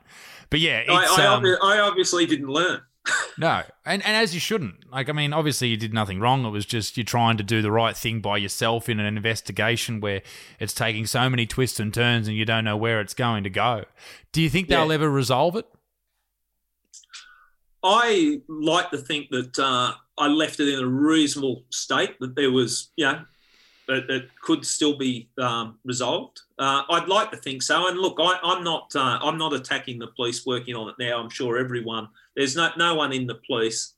I'd like to think there's no one in the police that doesn't want to see a matter like that solved. And uh, we really we do need to solve it. We've got to give the community confidence that uh, a crime like that can't happen. And we should be judged on our performance there. Like that's you know, what are we there for if we can't uh, can't uh, bring justice on something like that? Three year old kid, and I think why it got so much attention was everyone could relate to William. That that photo of him in the Spider-Man suit just shortly before he disappears, that angelic smile. Yeah. And the fact that a three-year-old kid playing at his grandparents' place, everyone could relate to that. And uh, yeah, so it, well, it's, it's every every parent's worst nightmare, not being able to find their kid. And to see him as as yeah, as you said, in that Spider-Man outfit, cute little kid. He's out the front, yeah. having the time of his life, not a worry in the world. Yeah. And then somehow he just disappears. And you know, as you said, you're sitting out there trying to get a feel for it. I'm sure if it's like, as you said, like that that uh, dead end road near the bush, uh, quiet. All of a sudden, you got a kid yeah. doing his thing, doing whatever he was doing, and then it's just it's quiet, like he never existed. And then that's how it's been for seven years.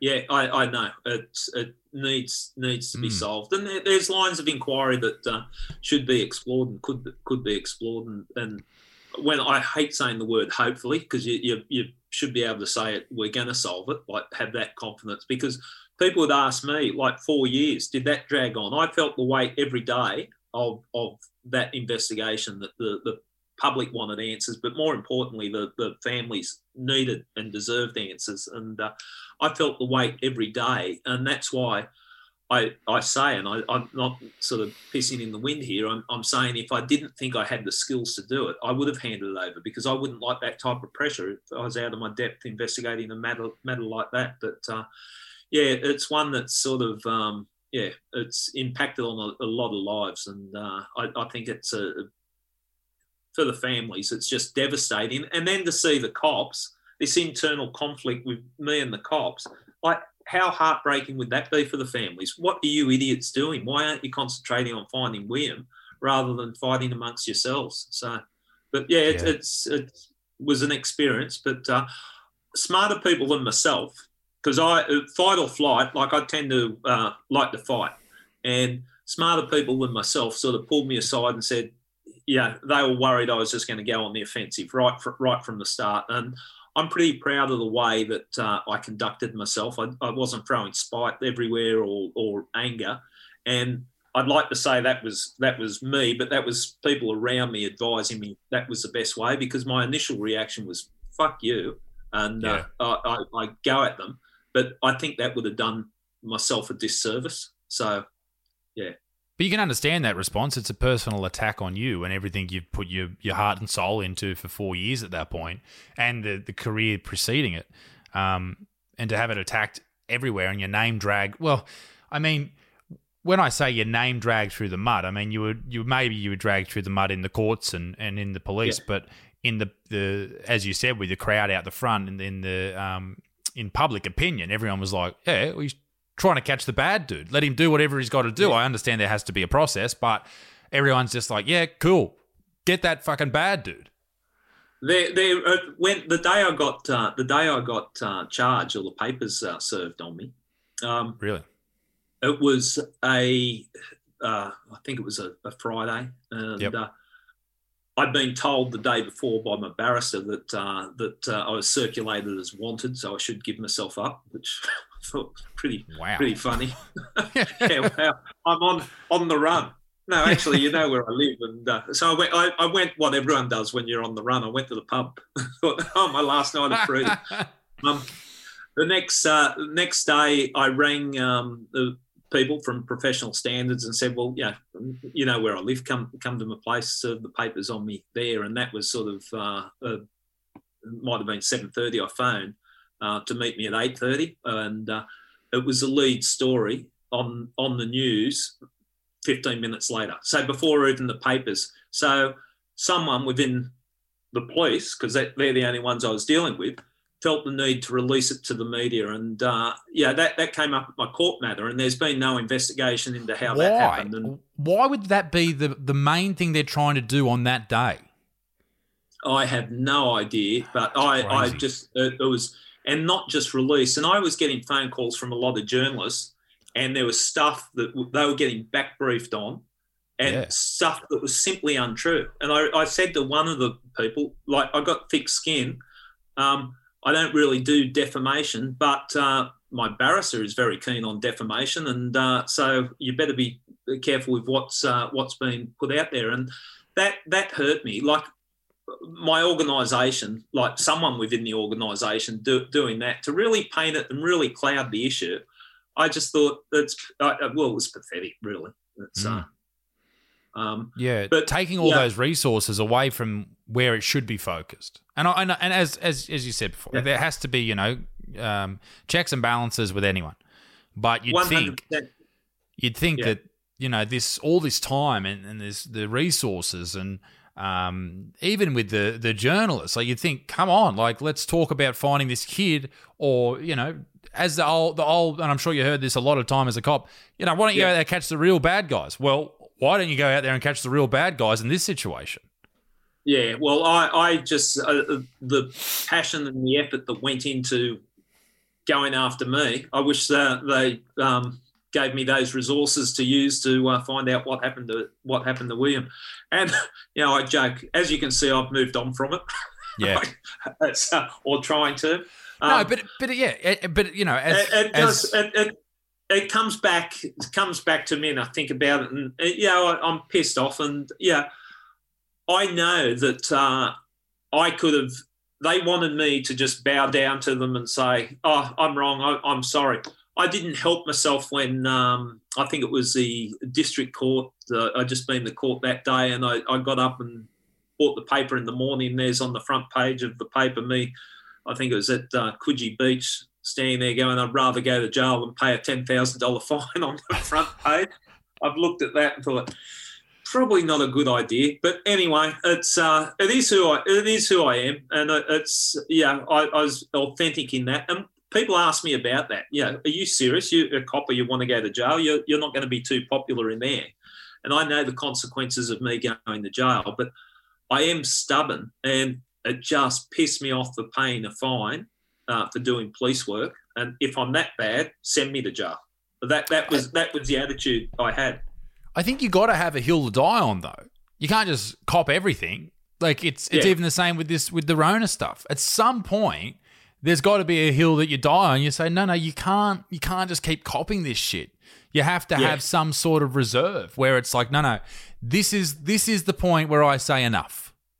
Yeah, yeah. And, And I that, think that's that's what I think. That was me drawing the line in the sand and going, look, I know what you want me to do, but you're not you're not controlling me. Yeah, I'll lose my job. I'll lose the job that I loved. I was in the cops for 35 years. I'll lose that. I'll walk away from it. But you're not going to. I'm not going to pretend to be something something I'm not. So, and since I've come out of it, like, yeah, I'm, I'm angry angry about it, but it, it, it fades as the time goes on. And I, I was fortunate that I've had options outside the cops and you know doing stuff in the media and writing a book and all that. So it so that opened my eyes up to other things. And what I've realised too is, and you talked we or we talked earlier on with cops change, you know, being in the cops. It's a very insular world. You think and you breathe, and you, everything is about about police work, and uh, it's quite refreshing um, stepping away from uh, away from that environment, seeing that there is an actual world world outside. Uh, Nick Kaldas, um, ex deputy commissioner, he pulled me aside um, very early, and I, I utmost respect for for Nick. He's a, a great uh, great person. He said to me, uh, "Jubes, you know, when you do walk away from the police, you'll realise how small that that world is. You think everything hangs on what goes on in the cops, but when you step away, you realise there is uh, a world outside the cops. And doing stuff with um, like journalism, it was uh, I was so nervous the first article I wrote, and uh, I, I was working or I am working with the Sunday Telegraph, and Claire Harvey, the deputy editor at the time, she asked me to write an article on something. And it was like uh, I'm doing a uni assignment the whole state was going to read. I was, I was Yeah. so nervous. And I sent uh, I sent the article. So I'm, I'm sitting at home, and you know, a, a experienced journalist could probably knock it out in half an hour. It took me a, a day of uh, trying to get it right and wishing I paid more attention at English at uh, school. And I sent it off to Claire, and she uh, texted or emailed me back and said, "Yeah, got it." And I'm thinking, "Oh, that sounds really positive, doesn't it?" And then I, I've gone into work and I'm thinking I'm stuffed. I can't write. They've employed me as a journalist. I can't even uh, do an article. And when I've come in, uh, she was wiping up coffee on her uh, her desk, and she actually uh, said to me, and I hadn't realised she'd text me saying that's great, blah blah blah. And uh, she said, I was reading your article I spilt my coffee. I didn't. We didn't think you could actually you could write. So she gave me that, and that gave me the confidence. But I've had to learn a lot of things uh, about writing because in policing it's a fact sheet. So at such and such, we commence this podcast at uh, two two p.m. Blah blah blah. It's it's factual, and I had to become more descriptive. But uh, it's amazing, and I'm a big believer in uh, paying your dues in any industry. And I, I know I've sort of been parachuted in at a level that I, I didn't really deserve just because of uh, circumstances. But a couple of things that were pointed out to me, I'd, I'd do an article and I'd, I'd hand it to um, someone like Claire, and she'd just change, not change the content of it, but move the first paragraph to the third paragraph. And she made the point that uh, your third paragraph is always more powerful than your first paragraph. So swap it round and, and little tricks like that that I, I'm trying to uh, pick up. So I'm, I'm enjoying it. Yeah, and I uh, mean, if you, if you're thrown and you're thrust into it, you just have to be prepared. And it sounds like you have your head screwed on in a way where you're just like, "Yep, all right, I'll be the hardest worker, or or, or I'll be the most prepared, or I will be the one that puts in the extra hour of work to get the project done, and then I will Yeah. be at the level of the people who have been in the game for 20 years." Yeah, uh, and I, I like that, and that's the way I, I did policing. I never took it for granted. I didn't get to a point in homicide that ah, I've done this. This is easy. So e- each job, you're only as good as your last job. And even with, Yeah. with the podcast too, like I try to with the podcast, I, I'm always okay. I want to try and smash this one. You you do some good ones, you do some ones where you think, oh, I missed it a little bit there. So different things, but I'm enjoying it. And what I'm enjoying outside the cops is working with creative people that is it's not so well saying journalism's not competitive it, it very much is but if you do something good you get some compliments. I can't remember the last time i was complimented for anything i did in the police. And yeah i'm talking the last 10 years of my career. I can't Mm. remember one person saying oh well done and uh, maybe i didn't do anything good i don't know but i can't remember one compliment. But out in the media if, if I've, I've done something good people are, are not afraid to come up and say, "Oh, well done," and uh, that little bit of encouragement goes a long way, doesn't it? It's uh, if you Oh, get someone, Hey, you know, absolutely it does, and and I think you can uh, sort of fall into this false sense, like doing what I do. People, you know, they'll compliment you, and you sort of get into this sense of like I'm doing everything great. But it's great to have. That's why I love doing stand up. Is if you bomb, if you do something terrible on stage, you know about Yeah. it. People don't Yeah. laugh. And I think a lot of people in the creative field, whether it's podcasts or journalism, they don't have that immediate feedback from the people out Yeah. in the world. That's what I love about doing things live. I don't know if you've ever done anything live, but you find things out straight away. You, you find it out. Well, if you've I- had this. Sorry, go on. Yeah, no, it, it's interesting you say that, and it, it's I know how confronting it is. Like I, I do a lot of public speaking and that, and yeah, you either got the group or you haven't got the group, and if you haven't Mm. got the group, it's a you, it's death by a thousand cuts. Yes. Um, COVID's put a stop to it, but we had um, a uh, show coming up, I Catch Killers live show at Enmore Theatre and uh, around the around the country. I was doing it with Rob Carlton. I don't know if you know Rob Carlton. Um, he's a, a actor okay. and uh, he's a good uh, good mate of mine. And uh, so we were doing a, a, a I Catch Killers live stage show, and uh, we had uh, you know shows lined up. They've all been postponed now. Um, but we're doing the Enmore Theatre and one in Brisbane and uh, Melbourne and Adelaide and all that. I was really looking forward to it, but between you and me, and let's not tell anyone, I was very nervous about it too. I bet because you were. it's- Yeah. I, uh, because it's really putting yourself out there, and uh, know, if if it went flat, it'd be oh Jesus, where do we go from there? But I, Rob Carlton was my safety net because he's a bit of a, uh wild, um, loose unit, and uh, he knows how to uh, you know keep things on track. But I was looking forward to that. But it, these are the challenges that I like. But yeah, you're doing stand up stand up work. I uh, my kids say to me, um, yeah, don't you go there. I'm the person in the audience that gets picked on because I'm always a serious looking dude, and you'll look down at me and go, "Hey, what, what are you doing here?" And then I'll, I'll- yeah. So uh, even yeah, street uh, uh, street performers, I'd be walking with my kids, and they go, "Dad, don't go past there." And sure enough, someone would point me out, and uh, yeah, I, I'd be the one that was the butt of the jokes. But uh, yeah, uh, I do you get nervous before you do? Yeah, terrified. Um, Yeah. I uh, I basically my fear stems from a lot of different places. It's I've, I've got a weird form of epilepsy that I, I fear that it'll happen on stage. Not that it ever Oh, has, and. I'm I'm, I'm Yeah. medicated for it. It hasn't happened in years, but the fear is real Yeah. and is there. Um, the other fear is that, and this is my biggest fear, is that people won't. They've paid good money to come and see me live, and they won't get their money's worth. So I. I fight tooth and nail every single time I Yeah. get on stage to make sure that they get their money's worth. And if they don't, I'm pissed off at myself.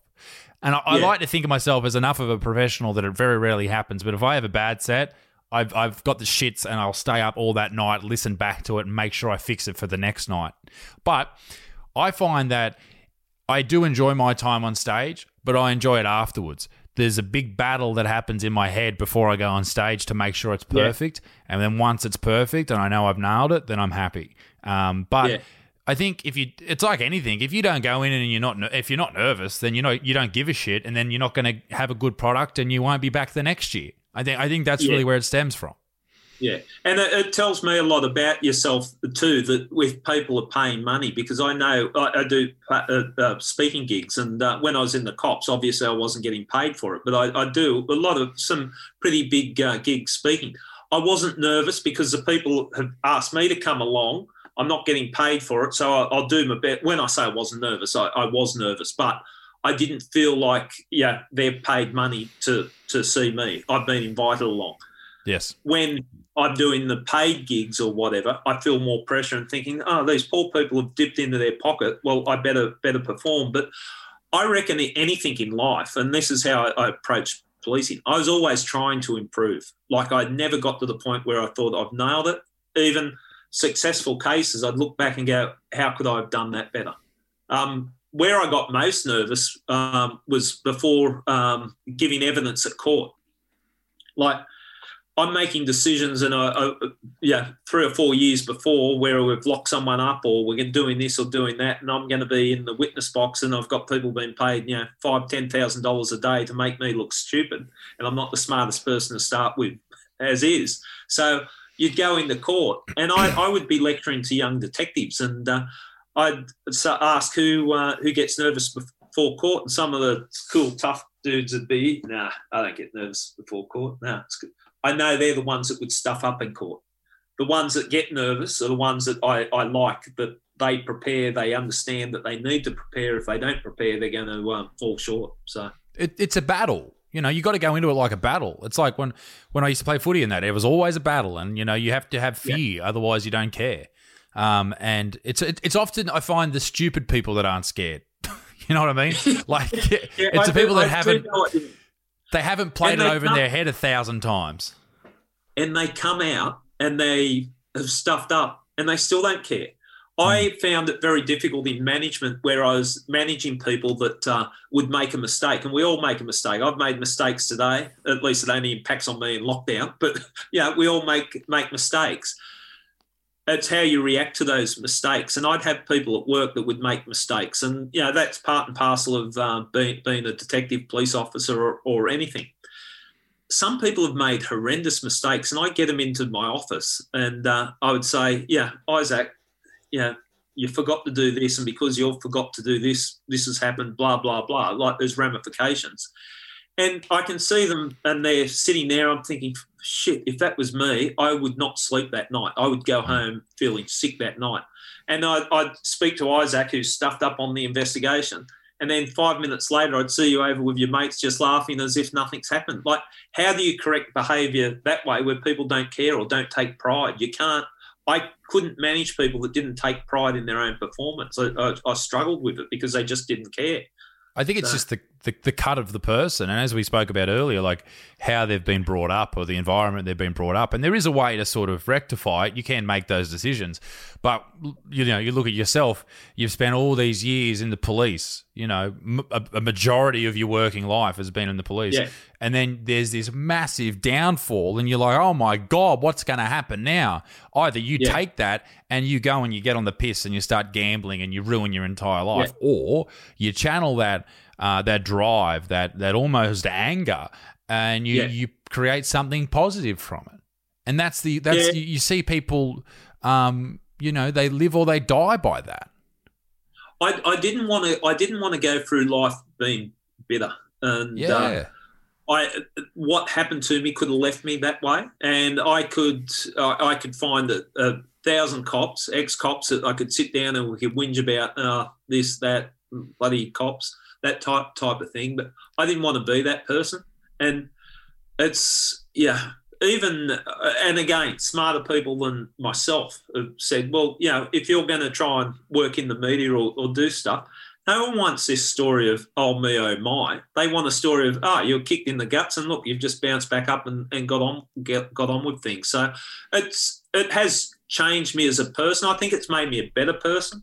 Um, I'd like to think I I try to improve, you know, all, all the time, be a better person I was last year or you know next year hopefully be a better person. But it's made me reflect on things. Um, I have been going round. I, I, know a lot of my success with my career is because of sacrifices people close to me have made.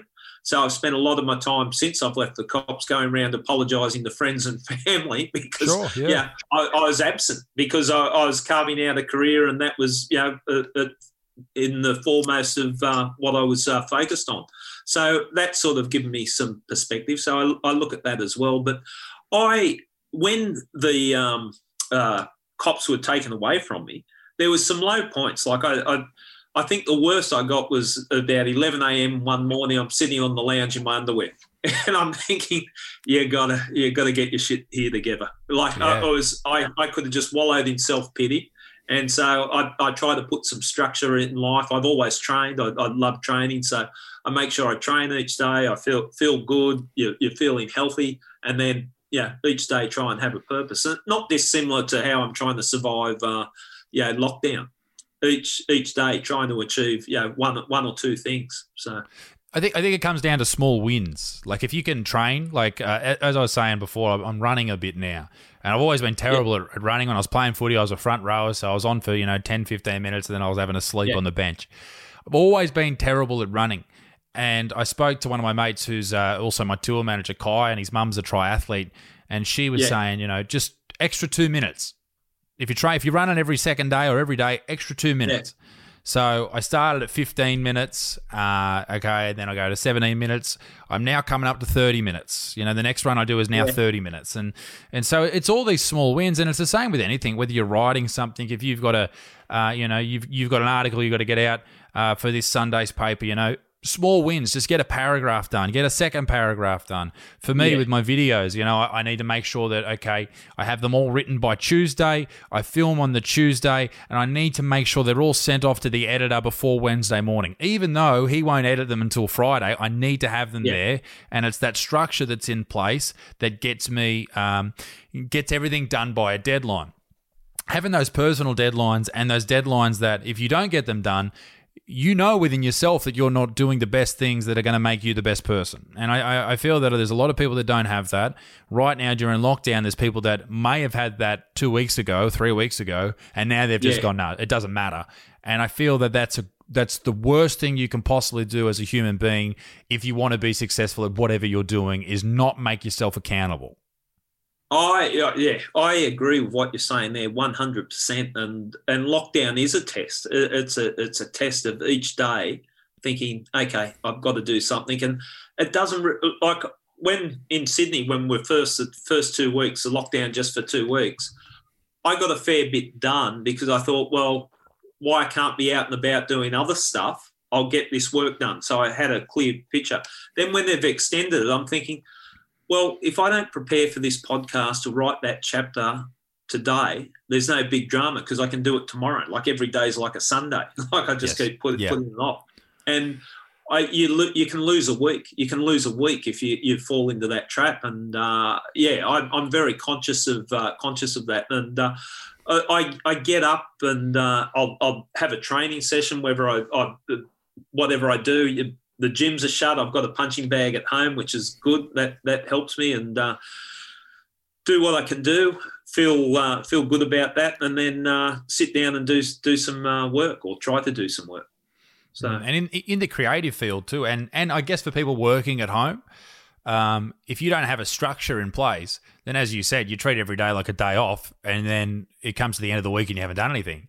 Um, you know, I treat my job as a as a nine to five job. Monday morning, yeah. I'm you know ripping in from eight o'clock. You know, I smash yeah. it out, and then if I'm you know if I've got everything done by Thursday, wonderful. I find myself yeah. productive for four hours, and that's about it. So I just get, just rip in, get it done, and then I'm done. You know that type of thing. And I did that from early on with YouTube because I I, I saw so many people rise, and then a year later they've disappeared. You know, yeah. if it did, if you don't put it in and treat it like a job, like a business, um, it just disappears. It, it, no, you no longer remain at the level you were at. And I think that's why you see so many people go by the wayside because they just don't treat it like that. They treat it like this this strange thing that just appears and then it disappears. Um, um, without that ability to treat it like they treat it like a hobby, and you can't treat yeah. it like a hobby. You need to go no. balls deep, otherwise it just disappears.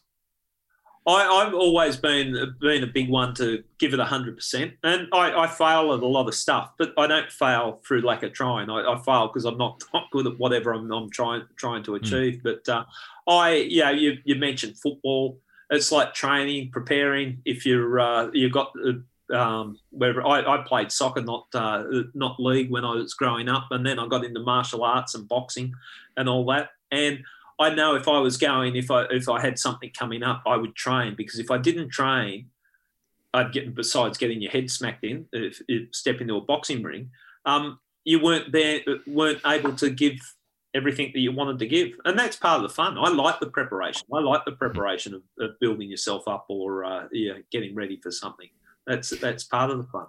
And I think uh, you know you, you obviously you've encountered a lot of these people more than I, but people who aren't uh, mentally tough, you know, the, the weaker people in society, they don't seem to have that background of playing a sport or a martial art. I know with uh, my, you know, I'm a not to talk myself up, but uh, in jiu-jitsu i'm a white belt with two stripes so you know watch out uh, but being in the um, if, if you've got some big dude on top of you and he's trying Yeah. to strangle you if you can remain calm in that situation Yeah. and think clearly you can do that anywhere in life whether it's business or writing or whatever you know and i think that Yeah. really it's something i really want to get my kids into at a young age is some form of martial arts just to sort of train them and prepare them for the rest of their lives Yeah, I look, I see the benefit of it. I, I've been doing martial arts for you know uh, most of my adult life, and uh, I I drift into it, drift out of it, but really enjoy it, and it gives you it gives you a confidence. It certainly gave me a confidence in um, uh, in policing. If you're coming up against a, a bad guy, that uh,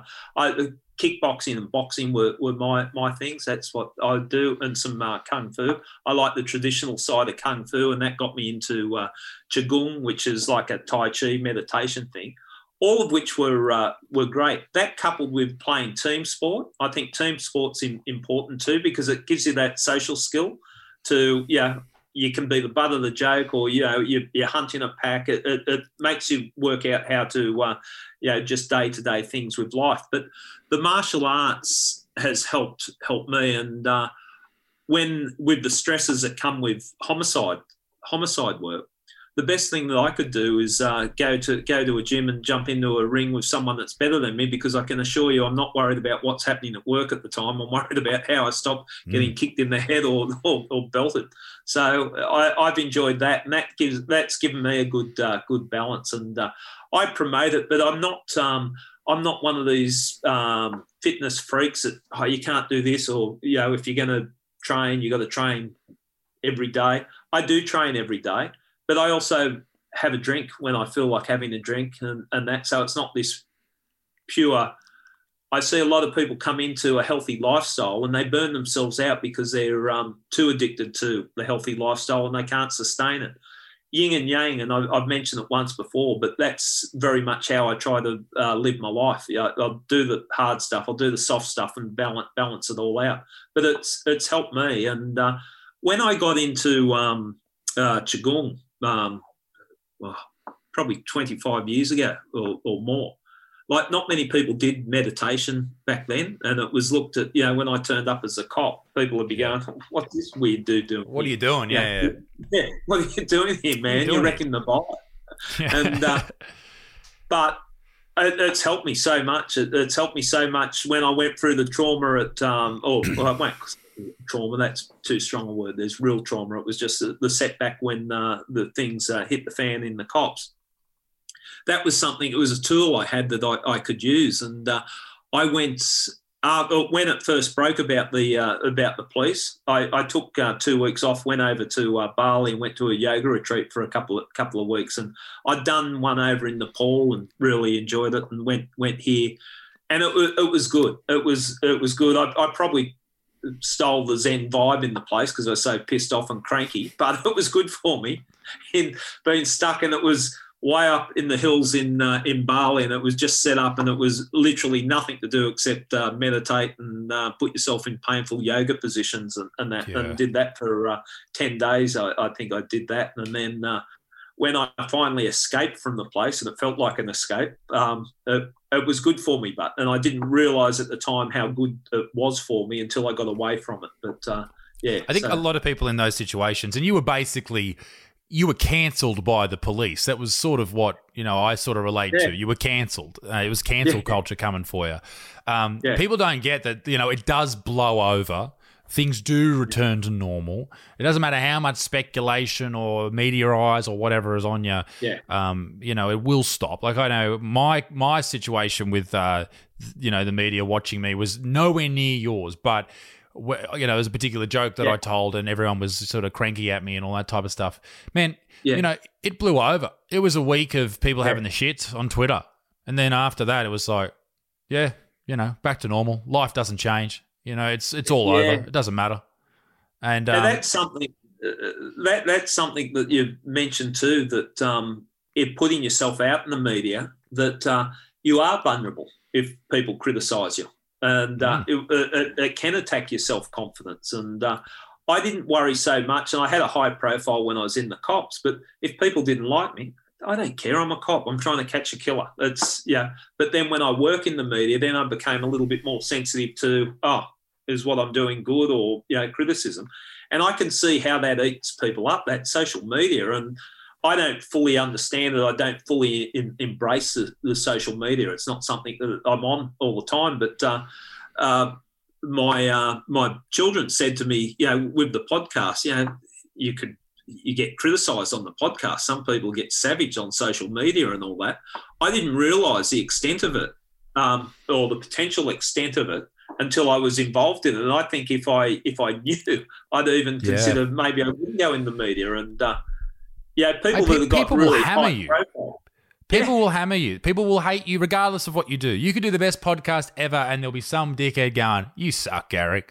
Like it's just the way it works. Like you, you, because the ability with social media is everyone can put their beautiful opinion out into the world, and unfortunately, there are a lot of people whose opinion you wouldn't listen to in a million years, but because it's written there on the page, you're just like, "Oh, well, I can't believe Susan from." You know, bloody Docklands in Melbourne thinks I'm a piece of shit. Oh my god, you know this is breaking my heart. But you just, you just, my, my way is you post it and you never look at the comments. Just never, never, never listen to them. And anyone that's been, you know, in the media or had a profile, that's advice everyone gives. And I, I think you're right. Uh, uh, you can't you can't look at it because you can have a hundred good comments and then one, one. personal bad comment. One. If you go, oh, well, yeah. I, I one of the best comments I got was uh, for my book. Um, I Catch Killers, which was a memoir, and someone was critical of that uh, the book was about me. It was all about me. I thought, well, that's what a memoir. that's what a memoir is meant to be. I should have written it about Isaac. You know, this is my memoir about Isaac. But, But there are Yeah. there are some dead shits in the world, and I'm sure you Yeah. you encounter them in policing, and I bet you you're going to encounter a lot more being involved in the in the media and in social media. It's uh, Yeah. it's it's it's a given in life, you know, taxes, death, and dickheads. I think that's that's, that's what's going to happen But- to you. And to be able to have because policing made me serious. Like people would say, um, uh, you know, we never see you smile, and I say, well, you can't really smile when you're standing in a murder scene or you're talking about a, a murder. But um, it was making me more serious. I'm looking at everything this sort of tunnel vision, and to be able to laugh at yourself or just laugh about situations is good. And that's I've got some friends, you know, that way back from school days, and the beauty of beauty of that is that they put shit on you. They know who you are from. Yeah, you, you can't put on a persona. You can't pretend to be anything. And they're the ones that I, I like hanging out with that uh, just put it all in perspective. Like Yeah. if you're down about something, they'll they'll just take the piss out of you and uh, yeah, make you laugh at yourself. And I think that's good uh, good as well. Well, definitely good. You got to remain grounded. That's what I love where I live. It's like if I go into a big show, like I played the Enmore a few years ago, and Yeah. uh, it was amazing. Two thousand people, my biggest show I've ever Yeah. done. And then the next morning, I was at home in Newcastle, just at the shops, and Yeah. no one cares. It's great. It's a great way to just bring you back down. They're just like, I'm just some dickhead with a beard. It doesn't matter anymore, you know. Yeah. Um, but as you said, with the, with the police, everything becomes serious, and you become a serious person. The opposite Yeah. happens with comedians. It's like as soon as something bad happens on the TV or anything happens in the news, anything. You, you you need to be the first one to make a joke about it, and sometimes that's Yeah. bad because something horrible happens, like what's happening in Afghanistan, and you start thinking, "Wonder I could make a joke about this." It's so you have to be, you know, you need to be careful not to be too serious. I need to be careful about what I say because I might come off as an absolute piece of shit, which has happened before.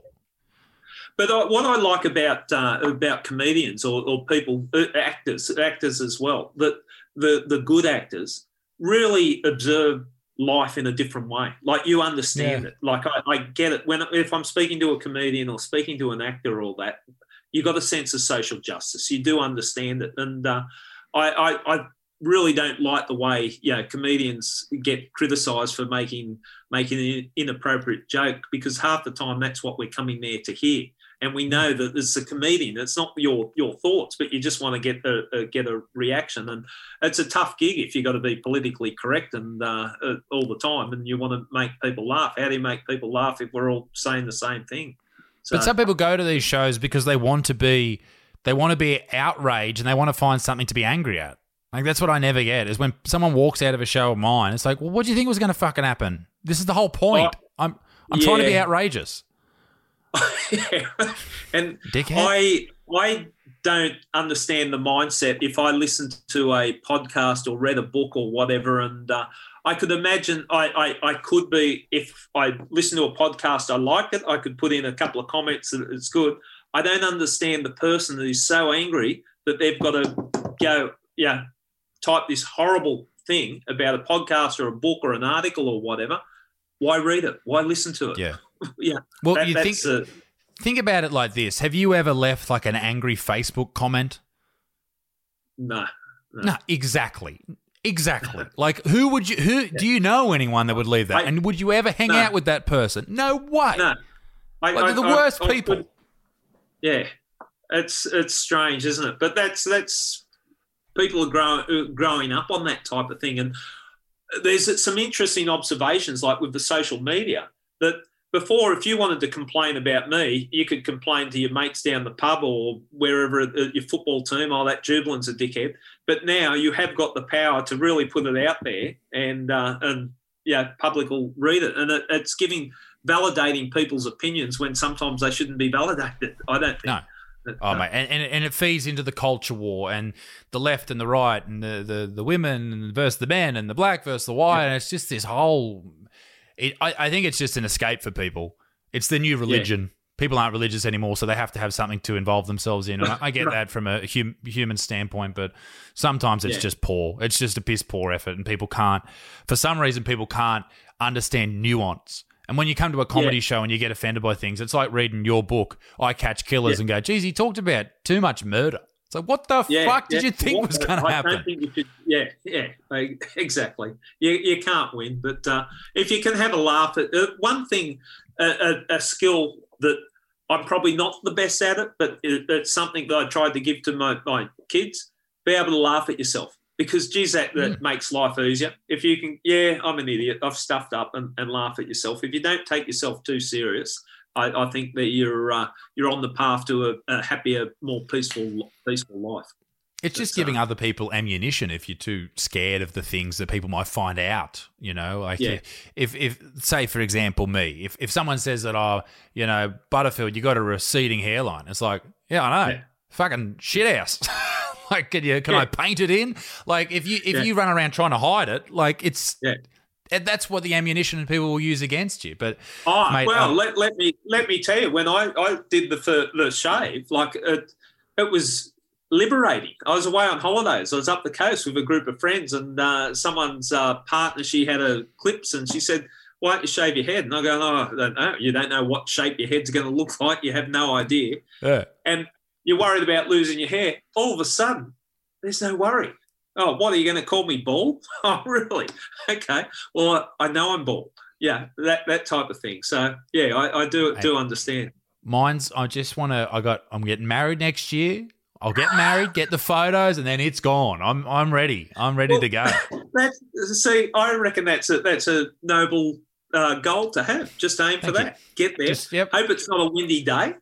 Like, yep. Exactly. Exactly. It's but, uh, um Oh, mate, it's people hammer me about it too, and they're like, "Oh, this, you're just this fucking bearded recit," and I'm like, "I know, I know, mate. I, I agree. I'm an asshole. I get it. But I, I can I can assure you, life does carry on after after the hair goes. There there is life to be had. It's not there's not light the at the end of the, the tunnel. Yeah, Jesus. Yeah.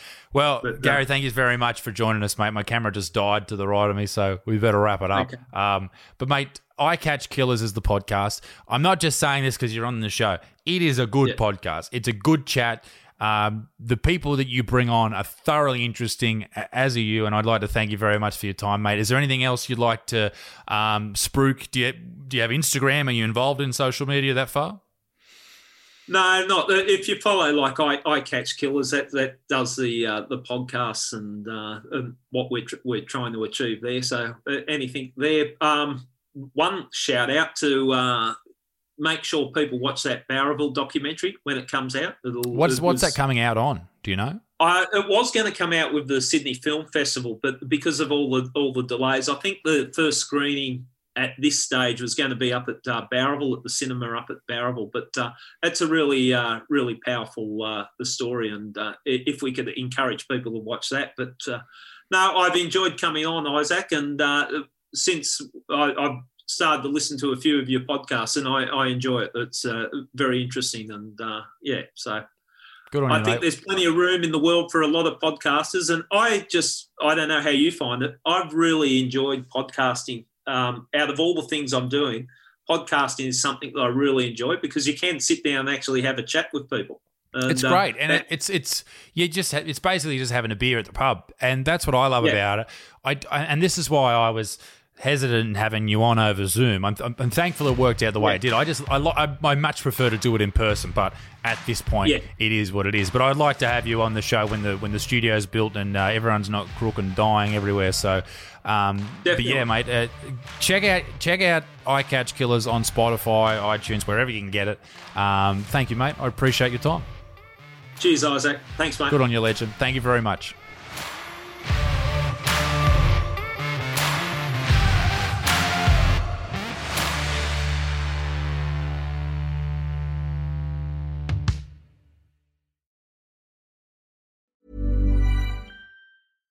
How would you like to look five years younger? In a clinical study, people that had volume added with Juvederm Voluma XC in the cheeks perceived themselves as looking five years younger at six months after treatment. Look younger, feel like you. Add volume for lift and contour in the cheeks with Juvederm Voluma XC. Reverse signs of aging by adding volume to smooth laugh lines with Juvederm Vollure XC. For important safety information and to find a licensed specialist, visit juvederm.com. That's J U V E D E R M.com. Not for people with severe allergic reactions, allergies to lidocaine, or the proteins used in Juvederm. Common side effects include injection site redness, swelling, pain, tenderness, firmness, lumps, bumps, bruising, discoloration, or itching. There's a risk of unintentional injection into a blood vessel, which can cause vision abnormalities, blindness, stroke, temporary scabs, or scarring. Talk to a licensed specialist to find out if it's right for you.